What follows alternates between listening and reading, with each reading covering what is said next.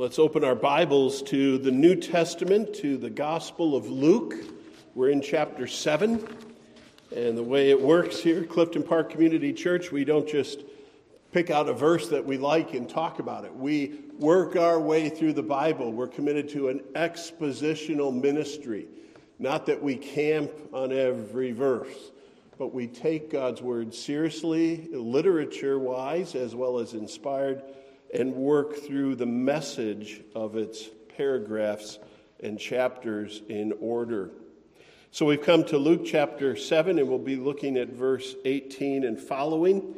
We'll see that it's about John the Baptist. This is the last interaction Jesus will have with John the Baptist, one of his friends, a cousin. As you're opening to Luke 7, let me welcome those who might be watching online. We encourage you to visit with us and be present in person uh, for God's word to be preached. Verse 20, 18 to 23. The disciples of John, that is, John the Baptist, reported all these things to him. And John, calling two of his disciples to him, sent them to Jesus, saying, Are you the one who is to come, or shall we look for another? And when the men had come to him, they said, John the Baptist has sent us to you, saying, Are you the one who is to come, or shall we look for another? In that hour, he, Jesus, healed many people of diseases and plagues and evil spirits, and on many who were blind, he bestowed sight. And he answered them, Go and tell John what you have seen and heard. The blind receive their sight, the lame walk, lepers are cleansed, and the deaf hear, and the dead are raised up. The poor have good news preached to them. And blessed is the one who is not offended by me. Thus far, we read in God's good and holy word. May He bless it to all who hear, believe, and obey it. Amen. You might think that if Luke is writing a gospel account trying to present an orderly account about Jesus and explain how Jesus is the Messiah, that he might not include somebody from the inner circle of characters like John the Baptist who has questions like this. You ever think about that? I know in the political world, you often hear we have administrations in Washington, D.C. come and go, and, and usually one administration blames the previous one for all their problems. But when someone from the previous administration says something critical, it's like that's an insider. That's almost more troubling than the back and forth and the back and forth. Here we have John the Baptist, who was present when Jesus began his public ministry, baptized him in the Jordan, and all of that, who pointed and even gave up some of his disciples to Jesus. He now has this really big question Why is Luke putting this in? Isn't this kind of embarrassing? I don't know if you've ever thought about that. But if you read the Bible long enough, you know that the Bible is never embarrassed by truth. The Bible doesn't worry about having uh, limited access to history because something might refute it. The Bible, the Word of God, can face all challenges and answer all questions. That, that's just the way it is. And maybe we need to say that more and more. Luke is not embarrassed by this account. He says, Bring it on. I will write about that when I get to chapter 7. It's going in the book. As plain and as challenging as it might be, it's going in because it is actually vital to answer that question. And if Luke can't record the answer of Jesus to that question and the resolution of that very question, why write a gospel at all? Or maybe I can put it this way if the Bible can't help you with your questions, and if Jesus can't stand up to some scrutiny by modern day skeptics, why preach? Why pass out Bibles? Why read them?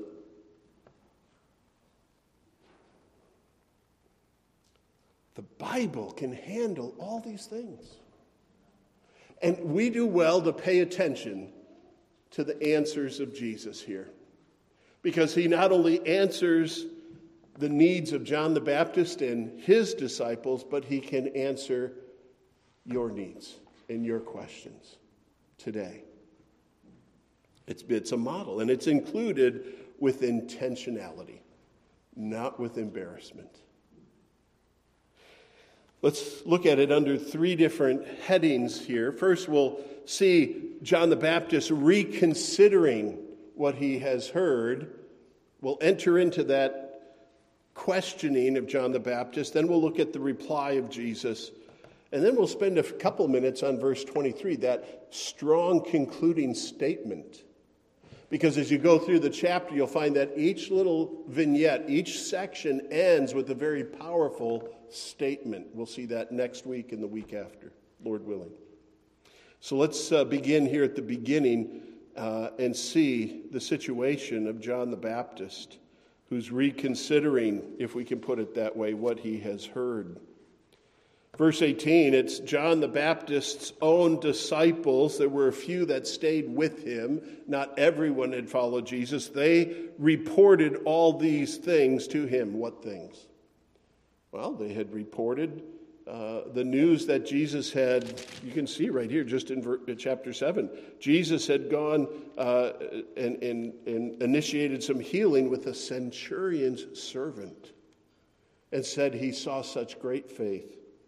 And Jesus had encountered uh, a, a widow in Nain whose son had died and raises this dead man to life in a very public miracle. Things were happening. And these disciples of John were reporting. Why didn't John see these things for himself? Well, John was in prison. But let's back up even before this day. What do we know about John the Baptist? We know that John the Baptist saw Jesus as the Messiah. When you look at the Gospel of John, written by a different John, you know that it was John the Baptist who, in chapter 1, verse 29, pointed at Jesus and said prophetically, Behold the Lamb of God who takes away the sins of the world. So, what did John the Baptist think of Jesus? Jesus is the Messiah, and not just, you know, King David with the sword Messiah, but the suffering servant of Isaiah, the one who would save his people from their sins the fulfillment, the Lamb of God. John the Baptist knew his Bible, and with the Holy Spirit's work, he, his eyes were open and he saw Jesus as the Messiah. In fact, the day that Jesus came to be baptized in the Jordan, you can read about this. John says, Hey, you don't need to be baptized as though you're repenting or you need this picture of cleansing. You don't need that, Jesus. Jesus says, Let it be done to fulfill all righteousness. Jesus was entering into identification for the people of God. He, he talks to John the Baptist says, Let's do this anyways. John the Baptist knew that Jesus was the divine Son of God. and after Jesus was baptized, John perceived with everyone present. Uh, some manifestation of the Holy Spirit descending on Jesus. And John the Baptist, along with others present, heard a voice from heaven, rather rare event in the Bible, but he heard God say, This is my beloved Son, with whom I am well pleased. I don't know about your experiences as a believer. But those are pretty big events in the life of John the Baptist. So now he hears this news, but he's pondering and has this question What has changed that brings him to question or to, to rethink, to reconsider? Well, a couple of things have changed. His new circumstances. As he ponders the news, he sits in prison. Herod had imprisoned John the Baptist for preaching the truth. John the Baptist hadn't really done anything wrong. He was serving God, pleasing God, preaching the truth, and they still put him in jail. That may happen to preachers in our day sometimes. But he's in jail, and Jesus didn't get him out. Maybe he had heard that Peter and John had been arrested. No, that's getting ahead in the timeline. But he, he's wondering, why am I languishing here when Jesus has come to set the prisoners free? So he's incarcerated, and, and, regardless of how bad a situation is, we can certainly say that being imprisoned does not make one an optimist, typically. So John the Baptist is in prison, and I think he had an awareness that his end was in sight. So what's changed? Knowing the end is in sight, he wants to be faithful with his pointing to Jesus. I think that's part of it. I, I just need to confirm this. Godly men of old have often asked God for confirmations. But there's another dynamic at work here, and perhaps you've never thought of this, and not many Bible commentators talk about this. Why is John pondering the news? A lot of commentaries just throw John the Baptist under the bus. Oh, he's given up, he's having doubts, he's paralyzed. I think some of that language is too strong. I think part of John's concern, knowing that he would soon be departing this world, was not just for getting his ministry correct, but for his disciples. There are some excellent commentators who see this thread and this concern. John the Baptist is taking measure to bless his disciples when he's gone? Would they transition to Jesus? They'd been with him, they hadn't left for Jesus yet. Maybe they were on the fence. And he's thinking of them and he wants them to see the Lamb of God close up and to be transitioned.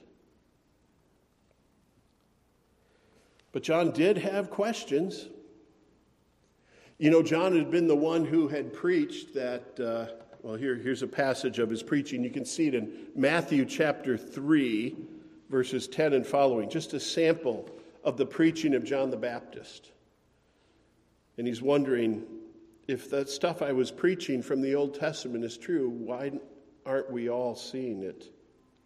So, Matthew 3, verse 10, John said, Even now the axe is laid to the root of the trees. Doesn't surprise you. John the Baptist was a pretty fiery preacher. He says, Every tree that does not bear good fruit is cut down and thrown into the fire. I baptize you with water for repentance, but he who is coming after me is mightier than I, whose sandals I'm not worthy to carry. He will baptize you with the Holy Spirit and with fire.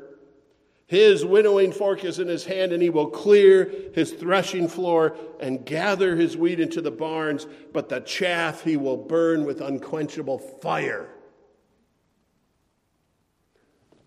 I think you have a clue of John the Baptist, his Christology there. The one who comes, comes not only to save, but to judge. So, part of the question I think John wants to answer for himself if not for his disciples? What about the judgment part of your mission? What about the judgment part of your mission? Like many Jews of the day, they expected the Messiah to be a deliverer from oppressive Roman occupation and to restore the physical glories of a physical Jewish kingdom.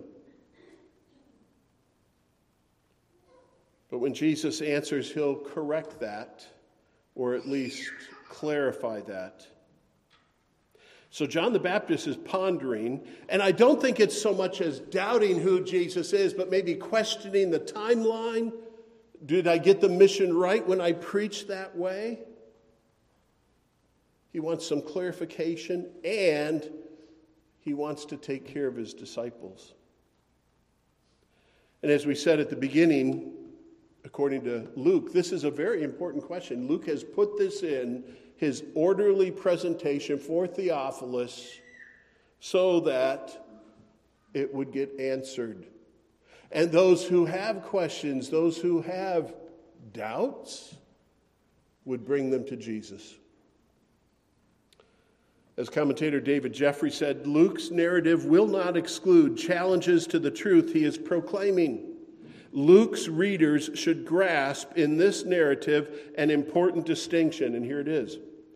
A pursuit of righteousness is good, but superior to it is a recognition that Jesus is the singular standard for righteousness, and Jesus is the only focus of saving faith. This passage is here to call us to more careful focus on the person of Jesus Christ. So let's look at his reply, the reply of Jesus to those who ask. And let's start, as it's always good to do, by just pausing and seeing what he doesn't do. Okay, I'll, I'll go back and read, and you tell me what he doesn't do, or I'll tell you. The disciples, verse 20, and when these men had come to him, they said, John the Baptist has sent us to you, saying, Are you the one who is to come, or shall we look for another? In that hour, he healed many people of the diseases and plagues and evil spirits, and on many who were blind he bestowed sight.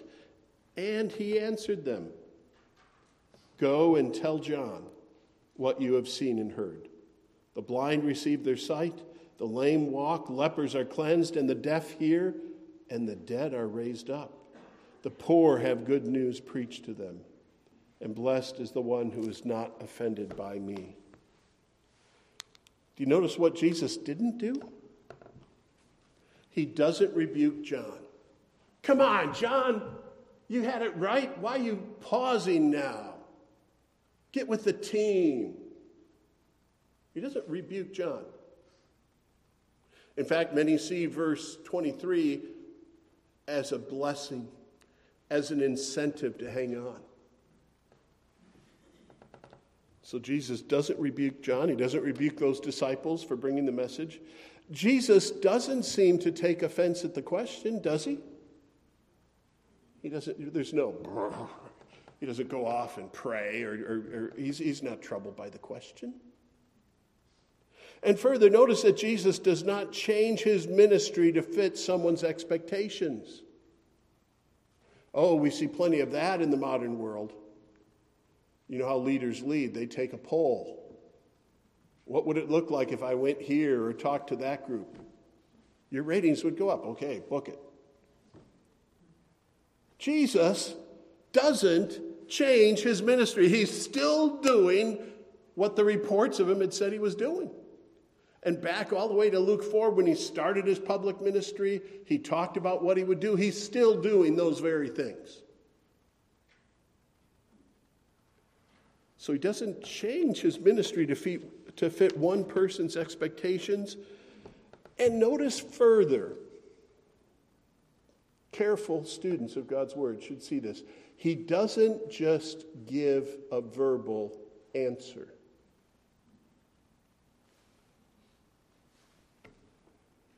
The answers that the Bible give aren't just talk. You know, if you've talked with a Christian, uh, especially a zealous young Christian, and they're trying to convert you, I remember those days, and then I remember being that Christian. it's not just talk, we can point to historical events and physical historical realities, uh, like the empty tomb, a few other things. Jesus doesn't just talk, he doesn't change his ministry, he doesn't rebuke. You might wonder, Jesus does give a verbal reply, but he doesn't only give a verbal reply. Just so you're aware, do you remember what John 5 records Jesus as saying? Well, here it is. John 5:30 and following. Jesus says, "I can do nothing on my own. As I hear, I judge. My judgment is just because I seek not my own will, but the will of him who sent me." If I alone bear witness about myself, verse 31, my testimony is not true. There is another who bears witness about me. And I know that the testimony he bears about me is true. Yeah, yeah, it's, it, it's the Bible that talks about having more than one witness, two witnesses to something, to, to, to establish it. Jesus knows that his words alone would fall short of that standard. So he does works as well as give words to John the Baptist. He gives evidence of who he is by his miracles, and he gives evidence of who he is by his message. So it's a two prong answer for John the Baptist and for his disciples. Let's take a look at those two angles of John, uh, excuse me, of Jesus in his response to John. Verse 21. They asked his question, and the very first thing, according to Luke, in verse 21, Jesus kept healing. In that hour, these guys show up. They have a question. Jesus listened to the question, but he stayed with his ministry for that moment. And it doesn't mean literally 60 minutes, just in that hour. He, he completed what he was doing. Perhaps there was a line of people to be healed or some follow up work. He finished that up before he spoke. And it says, In that hour, he healed many people of diseases and plagues and evil spirits, and on many who were blind, he bestowed sight. Diseases, plagues, evil spirits, blindness. He had at least four people come to him. And, and the Bible says even many, so a few of each kind. And we're given that sampling summary in that list that's consistent with what Jesus has been doing raising up the dead. That's a great climax, is it not? And here, the emphasis seems to be on blindness. That shows up a couple of times, both in the actions and in the words of Jesus. On many who were blind, he bestowed sight. There's evidence from these miracles who Jesus is, and it goes all the way back to his very first message. Do you remember back, it Luke chapter 4, when Jesus was in the synagogue and beginning his public ministry? Um, he picks up the scroll of Isaiah, so it's Luke 4. Beginning in verse 17, the scroll of Isaiah, the prophet, was given to him. He unrolled the scroll and found the place where it was written The Spirit of the Lord is upon me because he has anointed me to proclaim good news to the poor. He sent me to proclaim liberty to the captives and recovery of sight to the blind, to set at liberty those who are oppressed, to proclaim the year of the Lord's favor.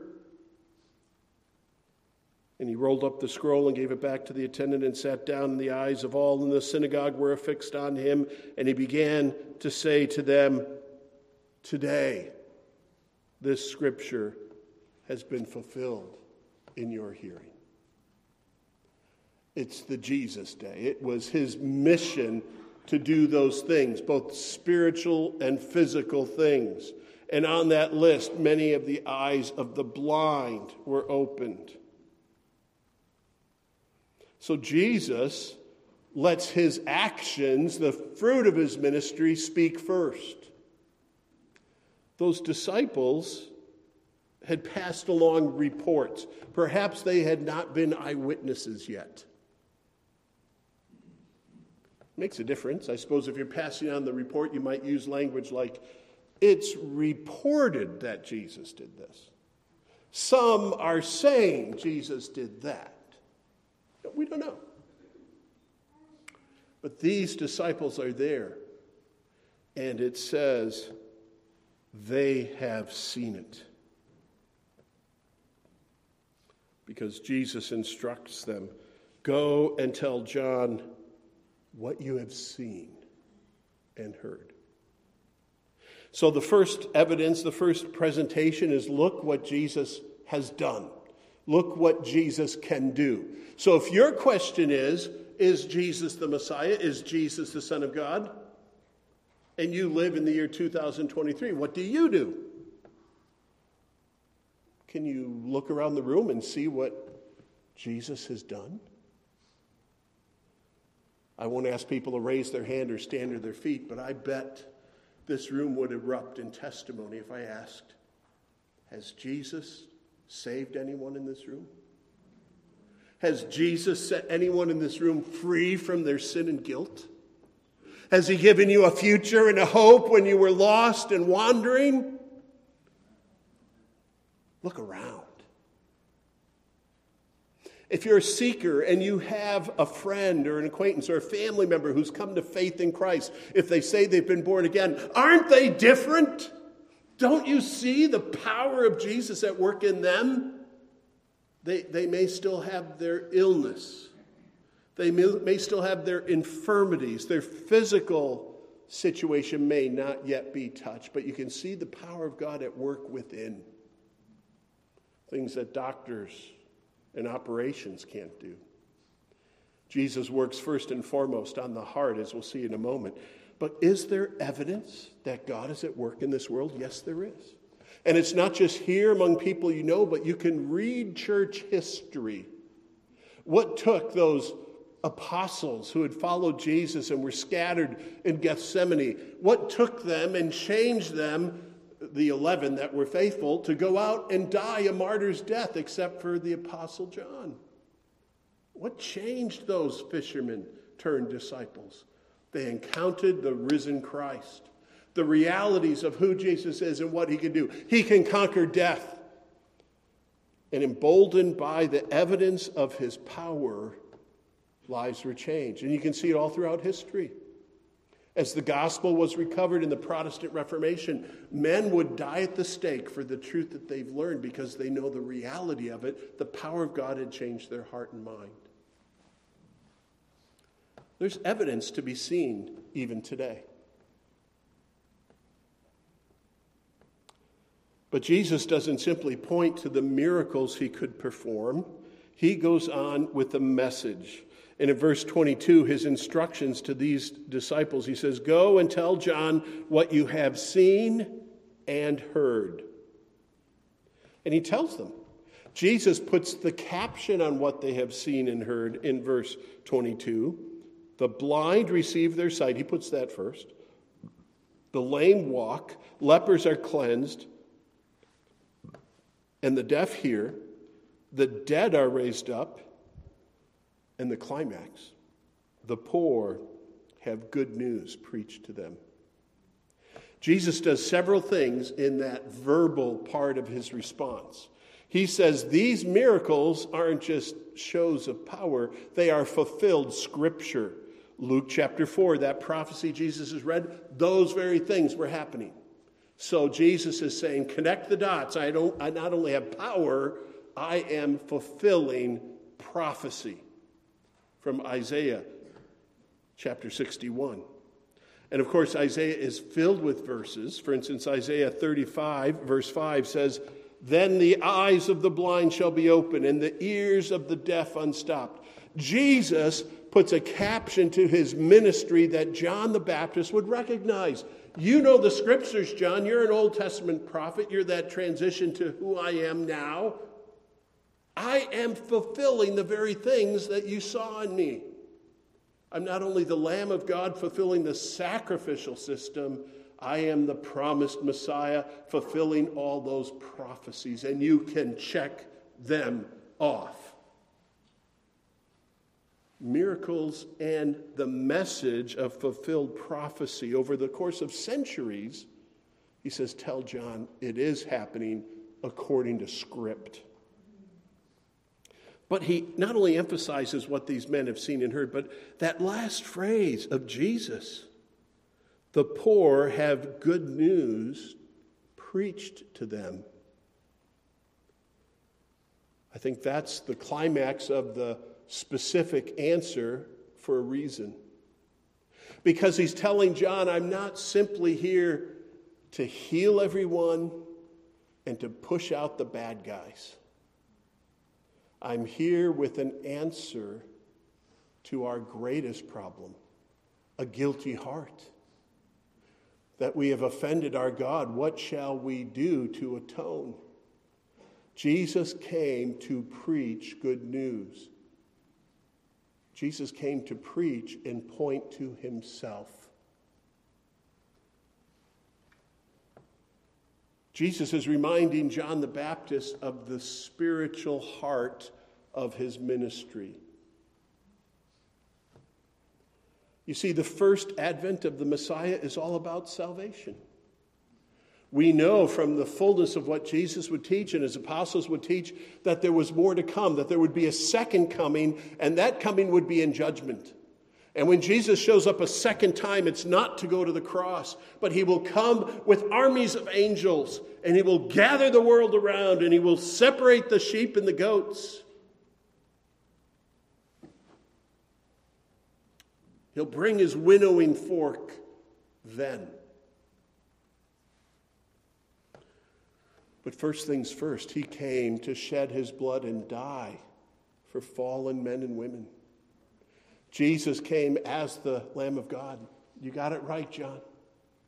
And I'm preaching good news and pointing to the primary part of my mission is to show men how to be right with God, how to be free of their sin and guilt, how to be changed by this good news. It's the evidence of that message that confirms who Jesus is. The spiritual message of the gospel.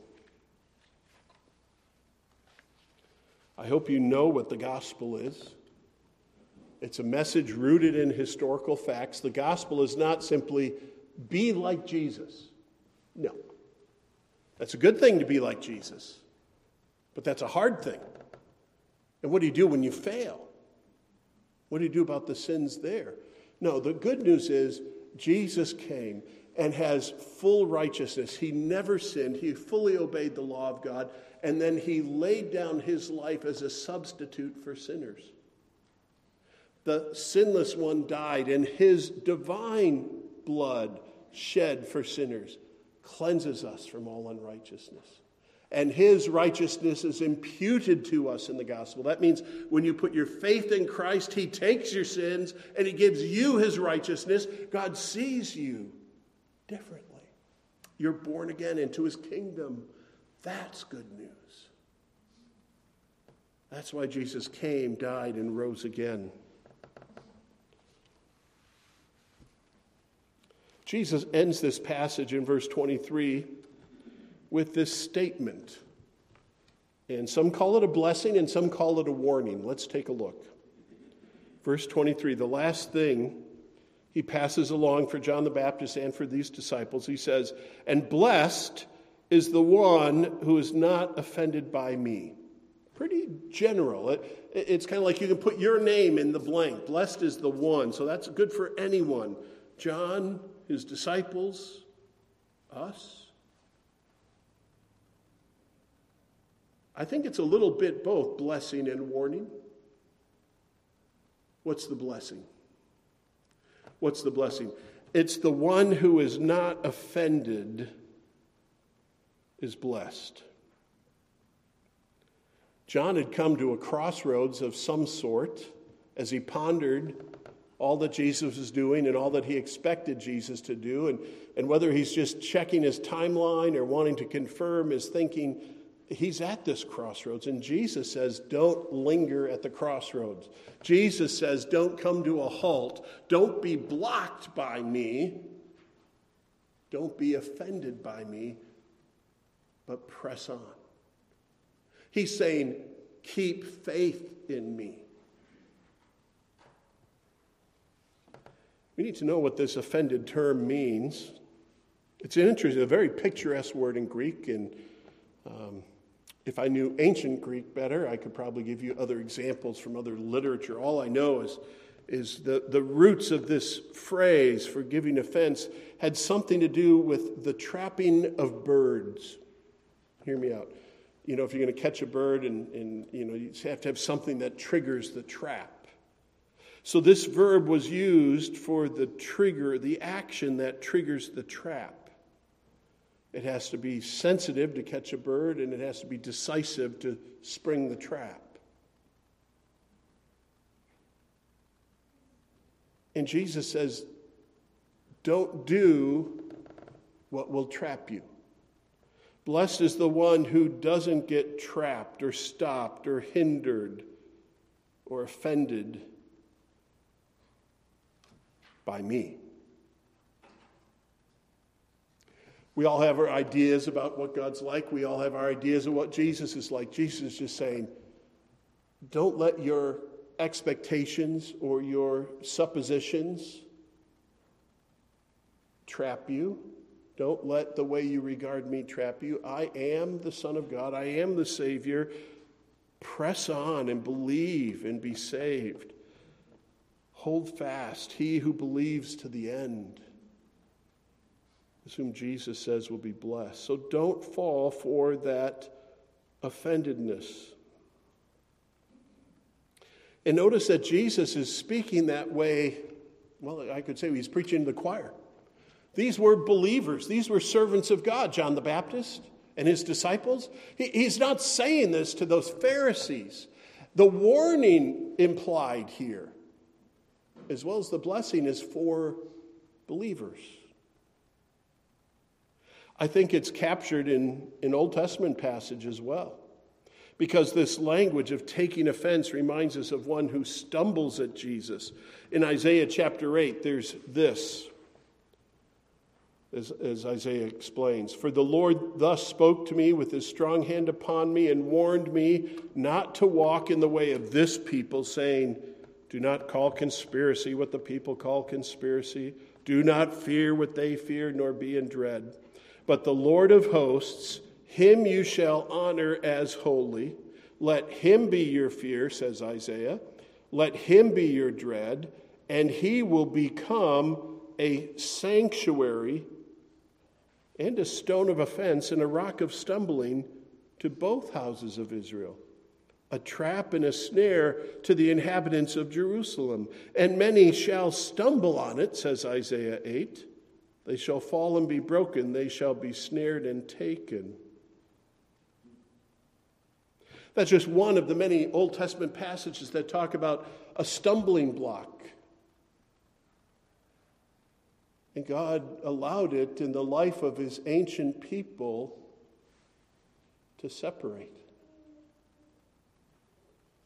There's some warning implied as Jesus speaks to followers and potential followers, be careful not to go the way of your own choosing, but to go by way of me, and don't trip over me. Don't be offended by me. In fact, in John chapter 6, Jesus had to bring this exact question to his disciples, to those who were following him. John 6, at the very end, verse 60. When many of his disciples heard it, they said, This is a hard saying. Who can listen to it? But Jesus, knowing in himself that his disciples were grumbling about this, said, Do you take offense at this? If you know anything about John 6, you know Jesus presents some pretty exclusive claims. No one comes to the Father but by me. Unless you eat my flesh and drink my blood, you have no part for me. Jesus is pretty clear I am the way, the truth, and the life. No one comes to the Father but by me. John 6 is a big chapter in that throwdown. And his disciples say, This is kind of hard. And Jesus says, That's the way it is. Do you take offense at that? Do you stumble at that? Do you want to redefine me? Do you want me to fit your expectations and start doing what you want or what my Father wants and what you need? We need the Son of God, the Savior who dies for sinners. We need the Jesus of the Bible, not the Jesus of our imagination. So Jesus said to them in John 6, Do you take offense at this? Then what if you were to see the Son of Man ascending to where he was before? And he goes on.